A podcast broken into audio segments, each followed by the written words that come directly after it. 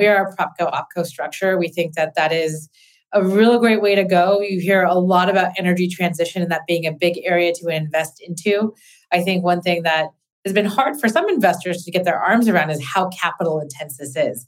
That's something your real estate investors are probably well familiar with. They're looking to deploy capital, they're excited about it. On the technology side, that's something they're less familiar with. So by you know putting OpCo and PropCo out there, you're allowing the technology investors to engage on the OpCo side and you know, the people who want real assets to invest on the PropCo side. Hello, and thanks for tuning in to Real Estate Capital. I'm your host, Nancy Lashine of Park Madison Partners. Park Madison is a capital solutions and advisory firm serving the global institutional real estate business. Capital is the lifeblood of the real estate industry, but the decisions on where and how it's allocated are driven by people and personalities. Who are they? What motivates them? What have been their biggest successes and lessons learned throughout their careers? On this show, we introduce you to some of the real estate industry's most influential thought leaders and decision makers, and we talk about what is important to them, how they make critical decisions, who has influenced them, and a lot more. Our guest on this episode is Neha Palmer, CEO of Terawatt Infrastructure. Terawatt is a developer of EV charging hubs for medium and heavy duty truck fleets. Like cell towers and data centers, they span real estate and infrastructure and these facilities are a newer property usage that's likely to experience enormous growth in the years ahead. We have a great discussion in this episode about Neha's journey from engineer to financier to data center infrastructure and now EV infrastructure. We discuss Terawatt's approach to developing EV charging stations and the real estate, utility, and operating components of the business. And of course, we'll touch on the investment opportunity for EV charging station infrastructure. Our conversation begins with Neha explaining the business case for more EV charging stations. So, we were founded in early 2021, um, the heart of the pandemic, really to provide solutions for fleets that are looking to electrify. Our focus is on fleets. So, we're looking at any kind of fleet. We're agnostic. It could be light duty vehicles, passenger vehicles, or heavy duty semi trucks. But we're looking to solve problems for lots of vehicles wanting to charge at one time. We provide these solutions in a variety of formats. You mentioned our charging hubs. That is probably the most infrastructure heavy piece of what we provide. So it's a full stack solution. We provide a location, we provide a large amount of power interconnect, we provide all the on site infrastructure with chargers, batteries, on site generation, and then one thing that's really distinction from maybe other types of asset classes is we operate it reliably. I come from the data center world. Reliable operations are a key component of that offering. And we think that's the case here as well. Fleets want to have certainty. It is a big change for them to move from traditional internal combustion engines to EVs. And so we're here to provide all of those solutions for them. Part of that reliability is making sure that there's good kind of connectivity between what's happening with charging and what's happening with their vehicles. So, software platforms to monitor what's going on at the charging site, for uh, you know those trucks to understand what's going to happen when they come in, the availability, all of that stuff is also part of our platform. Wow. Okay. Well, there's a lot to unpack there. I really want to start with the name. What's the significance of the name terawatt? Yeah, so a terawatt is a measure of energy and it's a really big measure of energy. So if you think about, you know, the power in a hair dryer, that's like 1800 watts, okay? It's not that much power thousand watts is a kilowatt, a thousand kilowatts is a megawatt, a thousand megawatts is a gigawatt, a thousand gigawatts is a terawatt. So it's a really large measure of energy that, frankly, I hadn't really engaged with until I started thinking about power systems in a really large manner. You might talk about the amount of power a country consumes in the manner of terawatts. So it was really ambitious from our perspective of what we were trying to undertake, which is build what we think is the backbone of the next set of transport that we're going to have here in this country. And so the terawatt scale is kind of what we wanted to tie with our ambition in our name. I love that. That's terrific. Thanks for explaining it. So let's start with you, a little bit about your background as I was thinking about what you're doing today. If I had to kind of write the biography for someone who would be qualified to do what you're doing in a startup. It's almost like, you know, you went the perfect path to get here. So you trained, you know, you went from being trained as an engineer, then you went to the finance side and you went to the utility side, and then you ultimately went to the data center world. Tell us a little bit about your path. And I guess starting with, you know, somewhere did you have an inkling that this is where you might end up, or was it just serendipitous? I mean, when I graduated from college, the data center world was just taking off. And certainly no one had any conception of the scale of EVs that we'd have out there today, let alone thinking about semi trucks that would be electrified. So I certainly didn't have the vision as I started off, but yeah, I love this job because it leverages everything that I've done in my career and all the training I've had in school. And, you know, I think that it really speaks to how complex what we're building is. You have to understand real estate, which is really understanding finance. You know, how do you find the capital to build this? You have to understand engineering. We're building complex systems on these sites that are electrically heavy and dense and require uh, a lot of engineering understanding. So, you know, I started off out of undergrad as an engineer working on the natural gas side, which at the time was the clean fuel that was out there.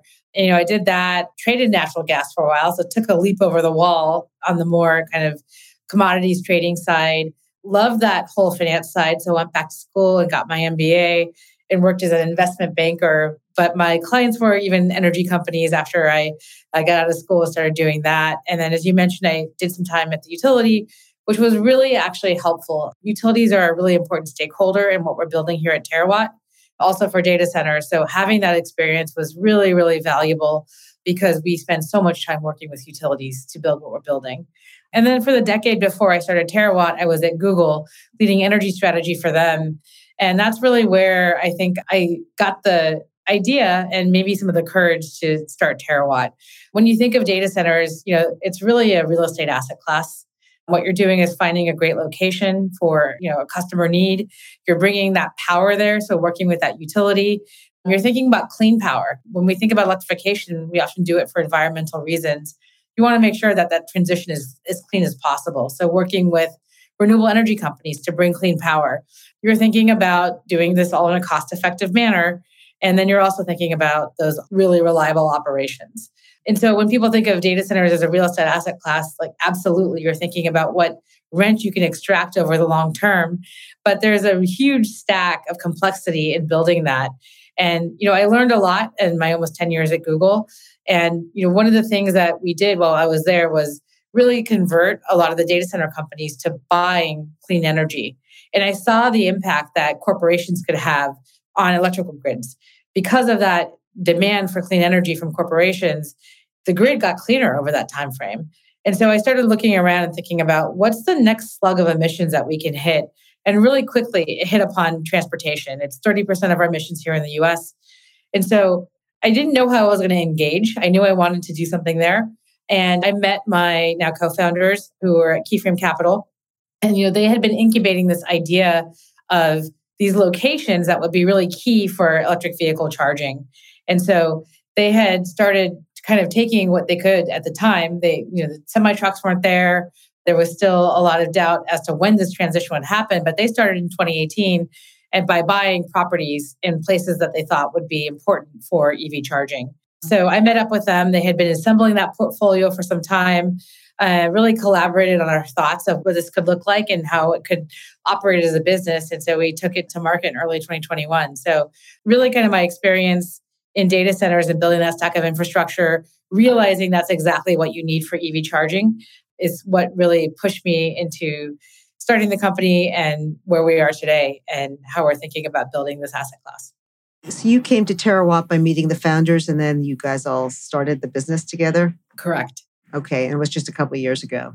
Yeah, it was late 2020 when we first uh, connected. So it's been a new thing. I mean, they've been at it from the property perspective, though, for several years longer. And so that was a real big help to have kind of the vision that they had was really helpful to kick us off in, in the right direction.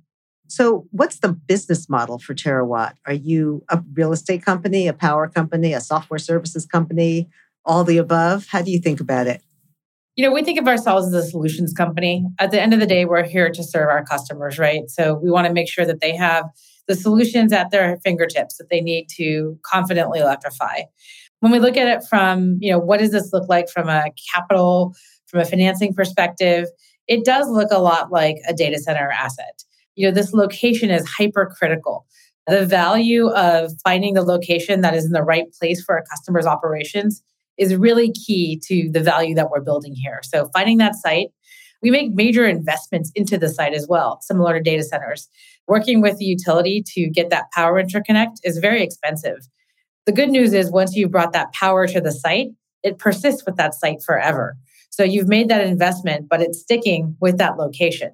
And then you think of all of the improvements you'll make to the site so it can, you know, this huge amount of power through chargers. Also, pretty capital intensive. So uh, that full stack, you know, you think about it, it can start to look like what you see with data centers. A company could come and lease either a component of that site, the entire site, and really start to create value from an investment perspective. The customer view, they're like, you're just solving a problem. I might be on a industrial site where I might be in a lease and the landlord doesn't want to make that improvement for me. So I need to find somewhere close to my site where I can start to convert my fleet to EVs and have charging for them. I might be on a site that I own, but there's no space. We're already busting at the seams with our warehouse and other uses for the site, like trailer parking. So we start to provide these solutions to customers that, you know, from their perspective are just bridging the gap for them to figure out how to electrify. We're also providing something in the form of capital. Oftentimes, you know, they're looking at electrification and realizing they have to put money into these new vehicles.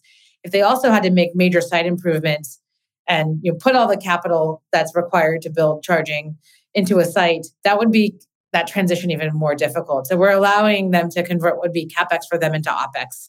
And so, you know, from the customer side, we're a solution provider. From the investment side, you know, we're a infrastructure real estate company that is putting together what we think is long-term durable value with building the stack that is frankly pretty hard to put together.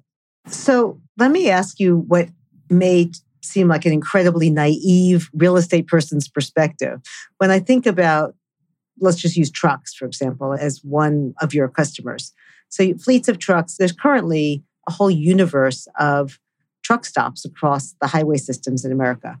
And I'm sure there are contracts between the truck owners and those fleets and the owners of the truck stops. Plus, there's all the ancillary services, restaurants, motels, all that other stuff that you do need. Why wouldn't you just make an arrangement with those truck stop owners to bring power to those sites and effectively overlay the electric grid on the existing highway road system grid?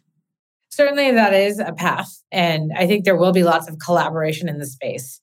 If you look at those companies, a lot of their revenue is generated with the ancillary services that you talk about. Bringing this infrastructure to life is really complex. I think that's one thing that's really important to note. It requires expertise in the power grid. Most of the players out there, you know, they have a small amount of power coming to a site, but they did it when they built the site and they haven't thought about it since. This is an ongoing negotiation, procurement process from the utility that requires core expertise in this area. The other piece is that, you know, frankly, we've talked with many of them. They don't want to disrupt their core business. You know, this is going to be a process that takes a decade or even longer to happen.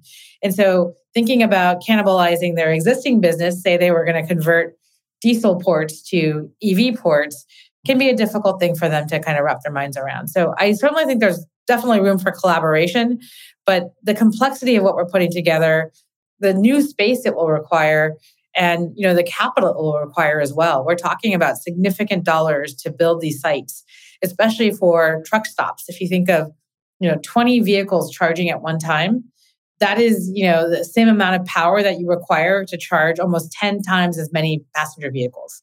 So you're mm-hmm. bringing huge amounts of power to the site, huge amounts of capital to do that. So I do think, you know, there is room for partnership, but it is definitely a very different type of asset and different type of return profile even. You know, you're thinking about investing on something that's going to return over a much longer time frame. And you have to think about the investments that way because they are so large up front. it reminds me a little bit about Uber and the taxi medallion industry.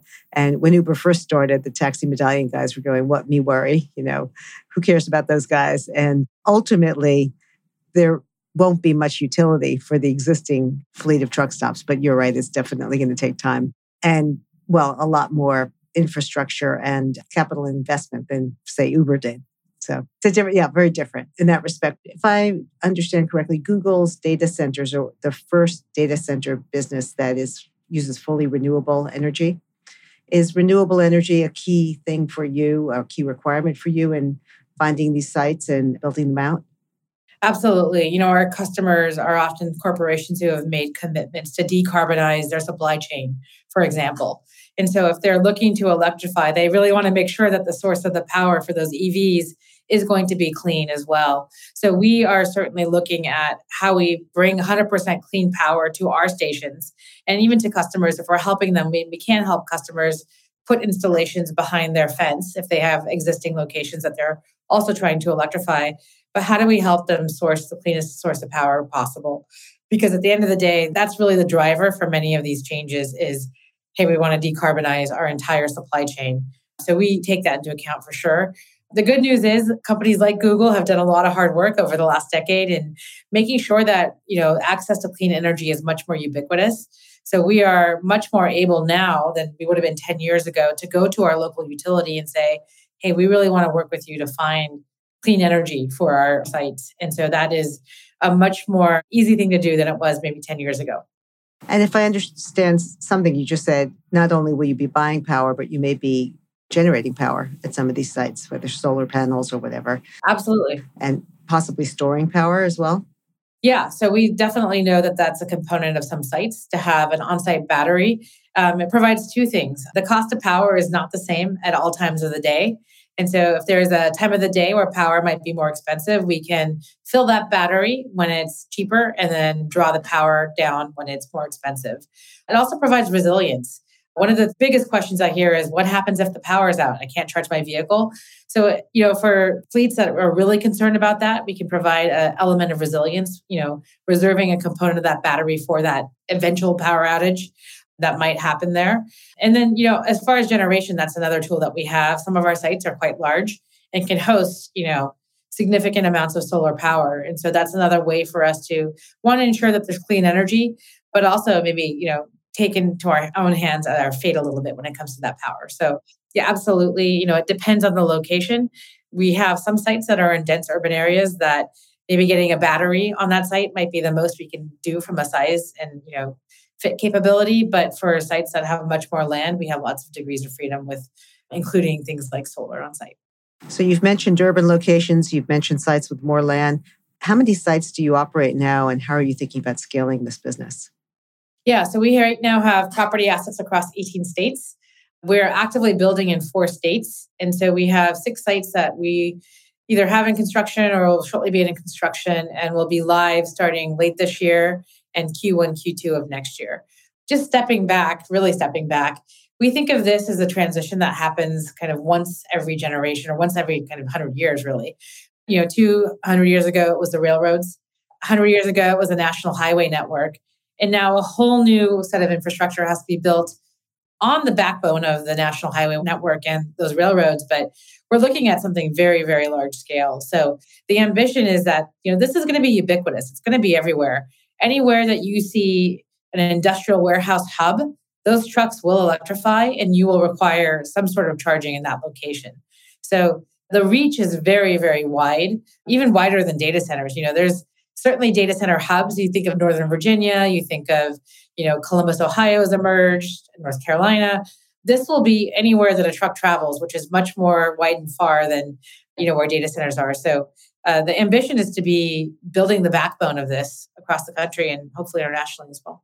What geographies are you starting in now, and why did you choose them?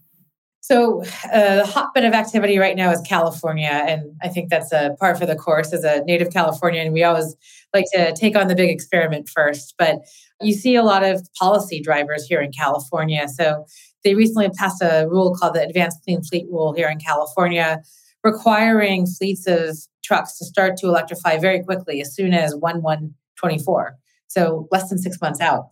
So we're seeing the policy push here in California, the compliance position that these companies with large fleets have to achieve. And it's also, uh, you know, based on incentives. The state has provided some significant incentives in the form of, of backstopping energy costs and things like that. So that's really helpful. You know, we've announced we're building out the I-10 corridor starting in the port of Long Beach and moving east all the way to El Paso. So what we see is as people start to electrify in California, places like the Inland Empire, they start to want to go further afield. So they start talking about, hey, can I get from the IE to Phoenix, for example? And so that's what we see as the push, and that's kind of how we're developing.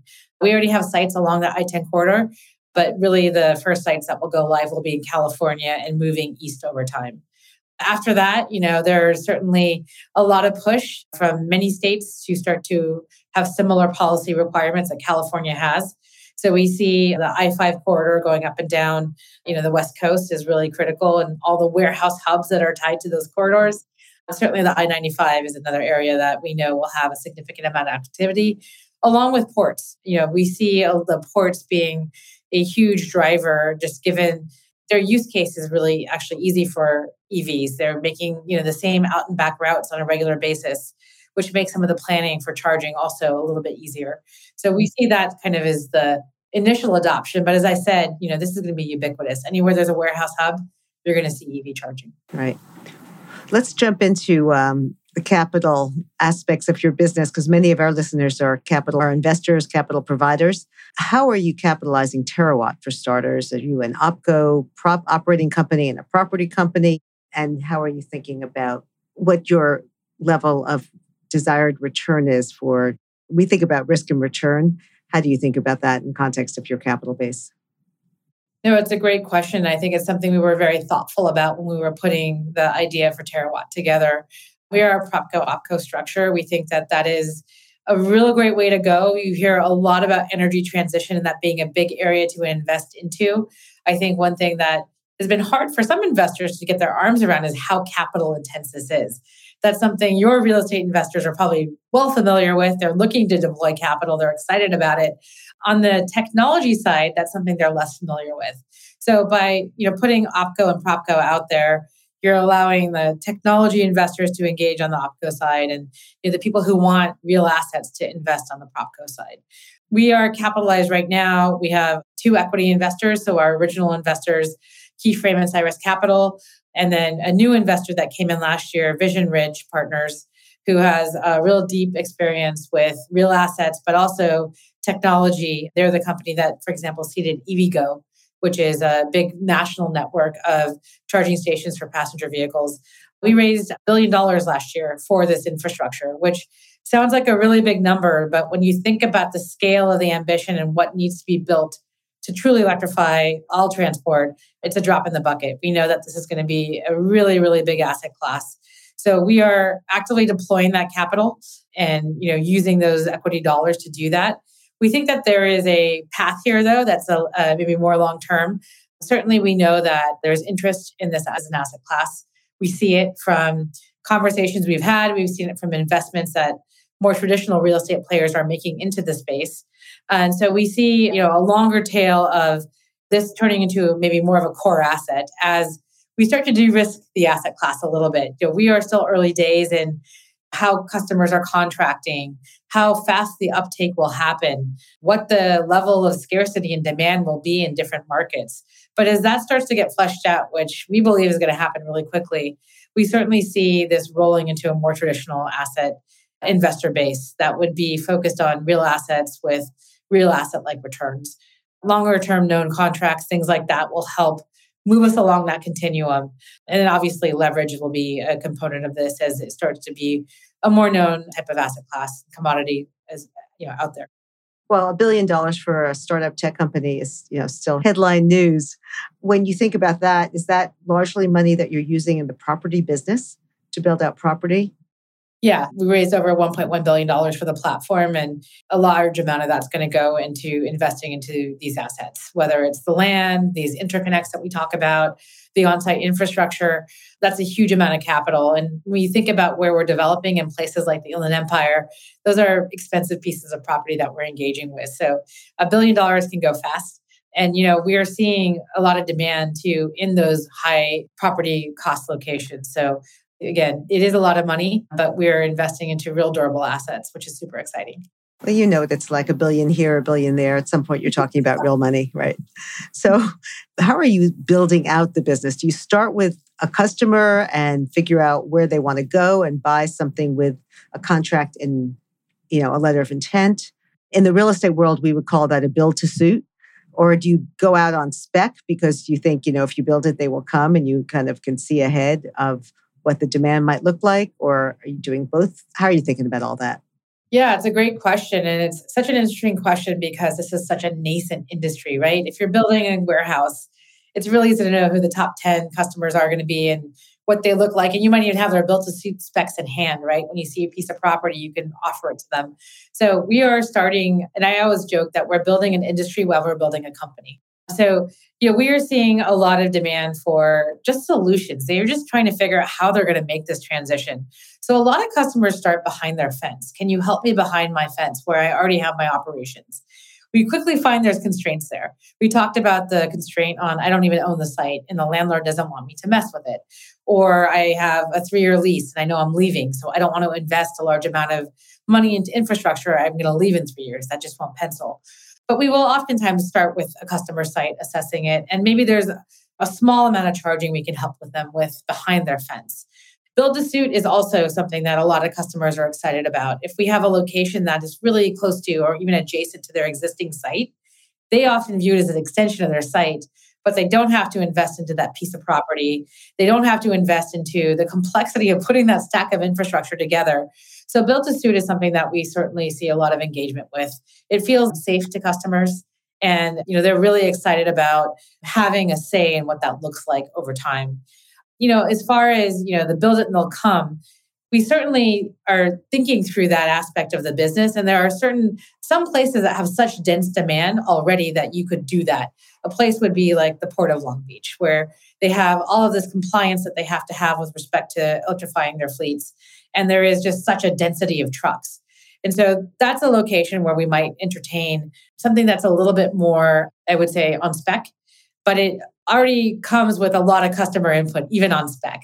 You know, I think that we think through the whole spectrum of what's out there, but everything at this point in time does have a lot of customer input because it has to, because there is no blueprint out there for what this should look like. But certainly, you know, we see that as a portfolio approach we want to de-risk the portfolio. So having those built to suits really helps with those known contracts. Do you think your customers will end up paying you rent for the site and then they'll pay the utility company for the power? Or will you package everything all together and take a spread in the cost? Or is that all TBD? I think that there's different customers that want to engage in different ways. There's certainly a really wide spectrum of customers and where they are in their electrification journey. I think the most interesting ones and the ones that are, hey, you take care of it all, are the ones that have tried to do this themselves. They realize the cost, the complexity, the challenges. And so they are looking for something that's more one stop shop. And so when we engage with those customers, they will tell us, like, give me the fixed amount I'm going to pay per month. And obviously, as I use electricity, that'll scale up and down.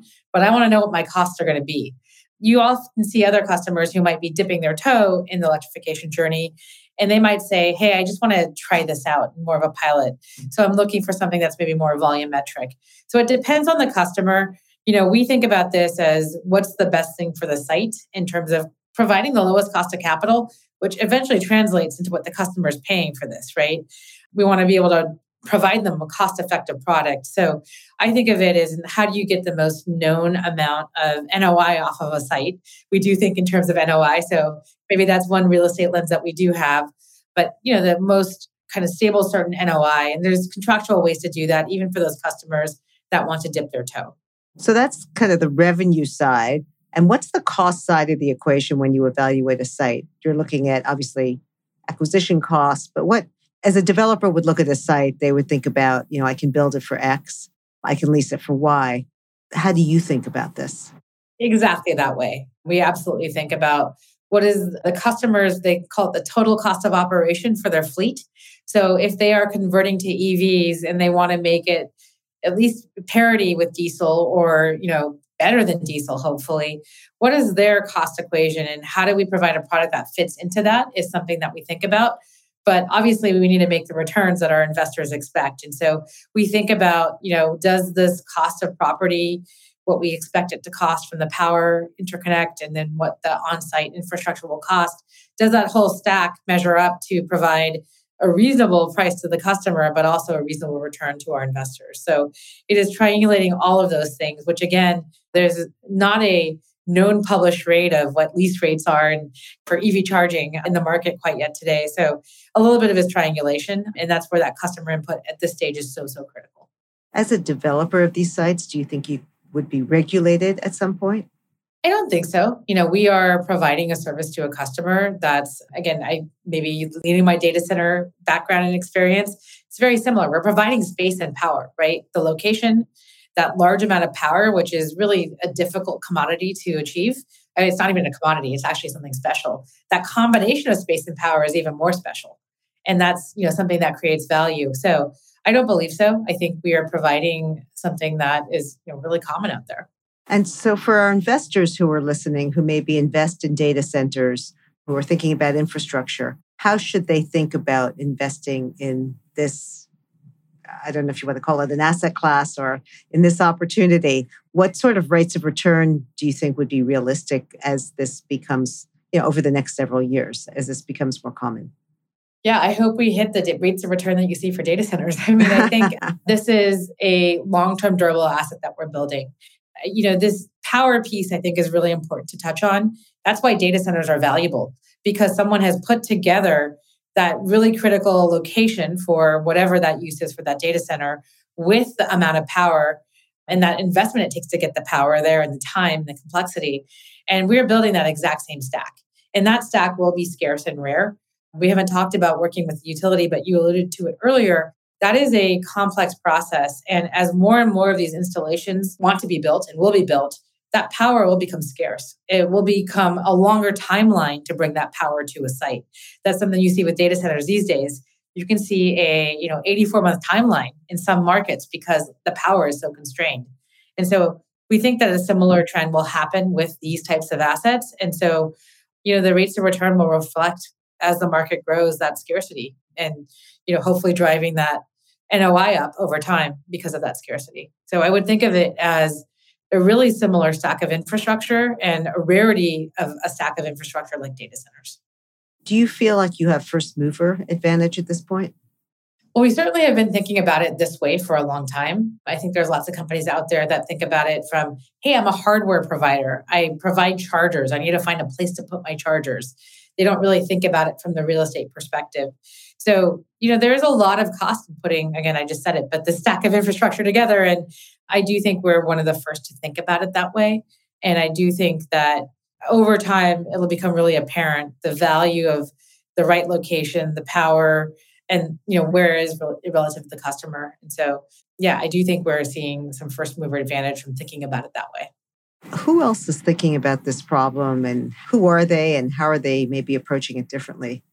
Yeah, I mean, I think the customers are often thinking that they're going to solve it themselves, right? And so many of them do have the capability to buy a piece of property and turn it up. I think what they're finding is, you know, I worked inside of a big company building really big infrastructure, and it's a real, I won't say it's a crapshoot, but you know, there is uncertainty on what's your final cost going to be. There's risk, and so when you engage with a company like TeraWatt, we're taking on that risk because hopefully we're expert in this and we understand that and you're getting a known cost at the end of the day. So I think there's um, the customer themselves, but quickly I think they'll realize that that's not scalable everywhere. I think that there's, you know, traditional real estate companies. You do see some of the industrial players coming out. Prologis, you know, has a charging a group. And so I think they're thinking through how they can do this as well. I think the one thing that, you know, coming from data centers, the operational piece is really not trivial. And that's something that we're investing a lot of capital and resources into building out as well, and people, you know, building out the team that can provide that. This isn't just a piece of property with a lot of power to it. There's a lot of complexity in making sure that you have high levels of uptime, that when the fleet rolls up that they will have certainty that they can charge that there's no issue between the charger and their vehicle and that is something that requires an operating company that is really vested in that customer experience So I think, and I keep telling you who the competitor is and why that you know they're not going to succeed. But you know, I think that they're also obviously very smart on this too, and they're thinking through some of these things. But sure, you know, I think there's a lot. I would think there's plenty of room for more than one player. Yeah, hundred percent. You know, I think that this amount of infrastructure required will be huge, and collaboration between players. Frankly, we think that there's potential for significant collaboration with some of the real estate owners as they have these assets in the right locations, but may not have the team to develop them and may not want to make additional capex investments. We do have capital for that. So, you know, I think that there's a lot of people who touch one aspect of it.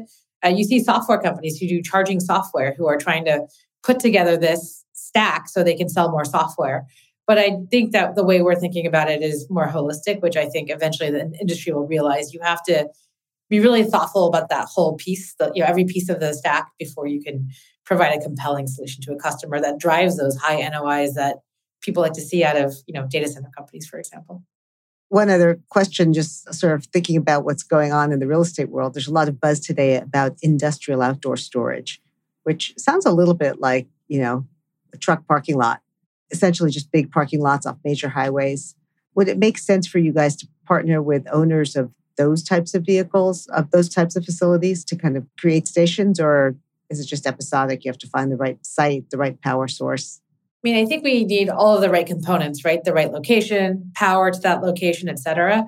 Those types of entities do have lots of properties. And so, to the extent that they're in the right location, collaboration is something that we would definitely think about. And I think, again, you know, it's a lot of investment. Not one company is going to be able to invest into this entire backbone of infrastructure we need to build. So collaborations like that can help scaling, you know, in a really nice way. So absolutely, they have put their operations in places that make sense for fleets because that's where trailers sit, that's where trucks are moving past. And so those types of locations could be really credible for developing charging. So when you think about it from someone who understands the electric grid, are there sites that just will never work for charging hubs because they just don't have enough access to power or because bringing the power there will just be too expensive? Absolutely. There are certain parts of the grid that are so tapped out that you would say it's going to be a eight year process to bring more capacity to that part of the grid. So you would not want to put a large installation there because you'll never get that power in the near term. So there are certainly places where you see the grid tapped out. I think you'll see it more and more. Besides evs there's electrification of everything machinery that was once you know diesel powered is now a battery you know backup as diesel gens are now being replaced by batteries all of that requires power. And so I do think there will be places where it just won't work. The cool thing is that there's technology out there that's being developed. So you think about things like batteries, you know, low emission gensets, solar on site. The combination of those things can start to create microgrids that can maybe plug in a solution where there is scarce opportunity on the grid.